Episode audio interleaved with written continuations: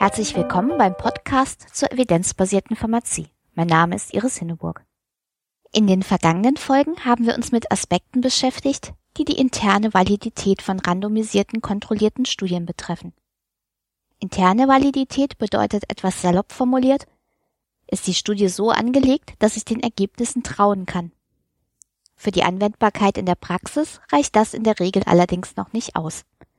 Deshalb muss man auch die externe Validität oder kurz gesagt die Anwendbarkeit der Studienergebnisse überprüfen.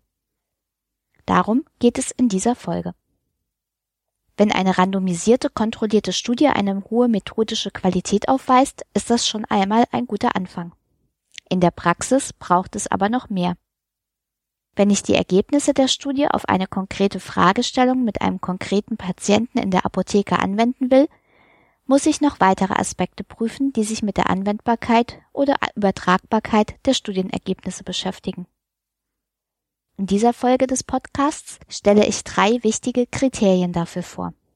Zum ersten hat die Studie überhaupt eine Fragestellung untersucht, aus der sich ein Patientennutzen ableiten lässt. Zum zweiten gibt es wichtige Unterschiede zwischen den untersuchten Probanden in der Studie und dem konkreten Patienten, die möglicherweise zu einer veränderten Nutzenabschätzung führen. Und zum dritten, wie verhält sich der mögliche Nutzen zu Nebenwirkungen, Kosten und Aufwand? Zuerst einmal sollte man sich anschauen, welche Zielgrößen oder Endpunkte in der Studie überhaupt untersucht worden sind. Im Idealfall ist es ein patientennaher Endpunkt, also eine Zielgröße, die sich daran orientiert, was der Patient selbst unter einem Nutzen in seiner Krankheits- bzw. Gesundheitssituation verstehen würde. Dazu gehört etwa eine verringerte Sterblichkeit, weniger Knochenbrüche bei Osteoporose-Patienten, keine Amputation oder Dialysepflicht bei einem Diabetiker oder die Verhinderung eines Herzinfarktes bei einem Patienten mit koronarer Herzkrankheit. In klinischen Studien werden diese Größen jedoch nicht immer untersucht. Wenn es sich nicht gerade um Hochrisikopatienten handelt, treten solche Ereignisse meist eher selten auf. Das verlängert die Laufzeit der Studie und es müssen mehr Patienten eingeschlossen werden. Beides ist meist ziemlich kostspielig. Deshalb werden in Studien häufig sogenannte Surrogatparameter untersucht.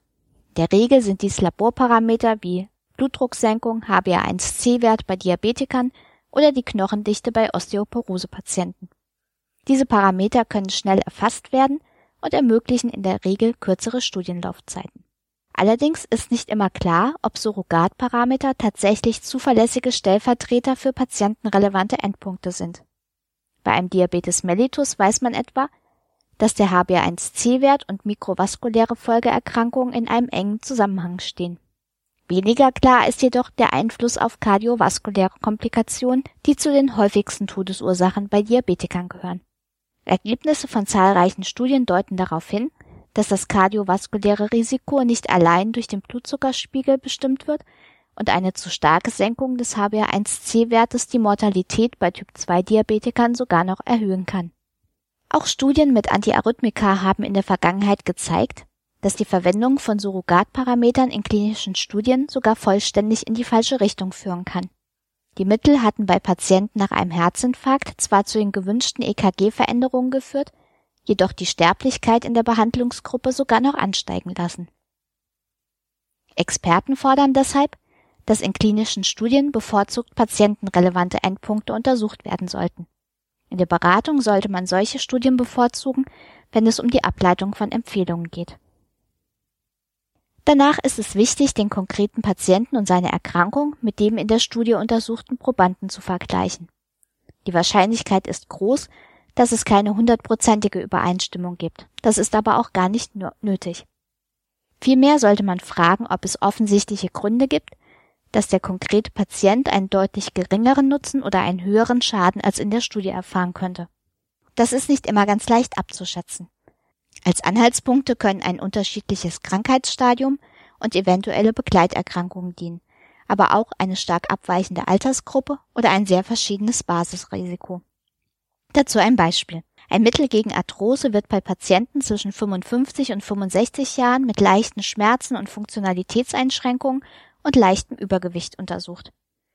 Dann sind die Ergebnisse vermutlich auf Patienten mit ähnlichem Krankheitsstudium übertragbar, auch wenn sie etwas jünger oder etwas älter als die in der Studie untersuchten Patienten sind.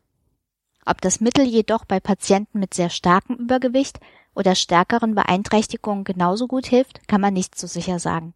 Bei der kritischen Lektüre von klinischen Studien sollte man auch darauf achten, ob das Ausmaß von unerwünschten Wirkungen ausreichend berichtet und in der Diskussion entsprechend berücksichtigt wird. Das ist wichtig, um das Verhältnis von Nutzen und Risiken einer Arzneimittelbehandlung bei einem bestimmten Patienten richtig abschätzen zu können. Dabei sollte der Apotheker nicht nur auf die Häufigkeit, sondern vor allem auch auf den Schweregrad bestimmter Nebenwirkungen achten. Ob Nebenwirkungen bei einer medikamentösen Therapie akzeptabel sind, hängt auch davon ab, wie schwer die Grunderkrankung ist und wie hoch etwa bei einer Indikation in der Selbstmedikation der Leidensdruck des Patienten. Bei geringfügigen gesundheitlichen Beschwerden, die nicht besonders stark sind oder sich schnell von selbst wieder verbessern, sind unerwünschte Wirkungen also möglicherweise weniger akzeptabel als bei Beschwerden, die etwa zu starken Beeinträchtigungen führen. Die Berücksichtigung von Nebenwirkungen bei der Entscheidungsfindung können auch zu der Frage führen, ob bestimmte Symptome überhaupt medikamentös behandelt werden müssen oder ob vielleicht physikalische Maßnahmen auch ausreichend sind. Dabei spielen wieder die Patienteneigenschaften eine Rolle. Das gilt auch, wenn trotz der exzellenten Studienlage zur Wirksamkeit eines bestimmten Arzneimittels mögliche Nebenwirkungen bei bestimmten Patienten eher für ein alternatives Arzneimittel sprechen. Ein Beispiel aus der Selbstmedikation. Aus einer Studie entnimmt der Apotheker die Information, dass bei Spannungskopfschmerzen Brausetabletten mit ASS die Beschwerden schneller lindern als eine entsprechende Dosis Paracetamol. Allerdings traten in der Studie in der Patientengruppe, die mit ASS behandelt wurden, mehr Fälle von Magenbeschwerden auf. Wenn ein Patient in der Selbstmedikation ein Mittel gegen Spannungskopfschmerzen verlangt, kann der Apotheker das Risiko für Nebenwirkungen entsprechend berücksichtigen. So wird er bei einem Patienten, der über einen empfindlichen Magen berichtet, eher zu einem Mittel mit Paracetamol raten, auch wenn keine expliziten Kontraindikationen gegen die Gabe von ASS vorliegen. Allerdings sollte man beachten, dass in manchen Fällen die Übertragbarkeit der Studienergebnisse auch im Hinblick auf Nebenwirkungen nicht immer problemlos möglich ist. Das gilt besonders in der Selbstmedikation, wenn nur Studien zu rezeptpflichtigen Therapien vorliegen, weil sich dort die Dosierung, Therapiedauer und die Patienten meist deutlich unterscheiden. Diese Beispiele machen deutlich, die externe Validität einer Studie und die Frage nach der Anwendbarkeit der Ergebnisse sind keine absoluten Größen, sondern müssen für jede Situation und jeden Patienten neu überprüft werden.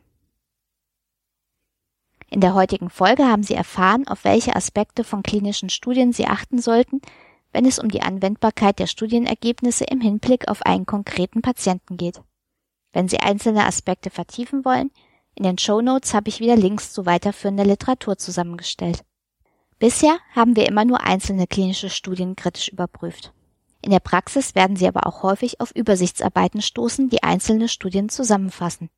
Nicht immer sind solche Übersichtsarbeiten aber zuverlässig.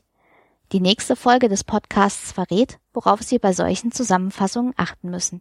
Bis dahin alles Gute und bleiben Sie schön kritisch. Sie hörten den Podcast Evidenzbasierte Pharmazie von Iris Hinneburg.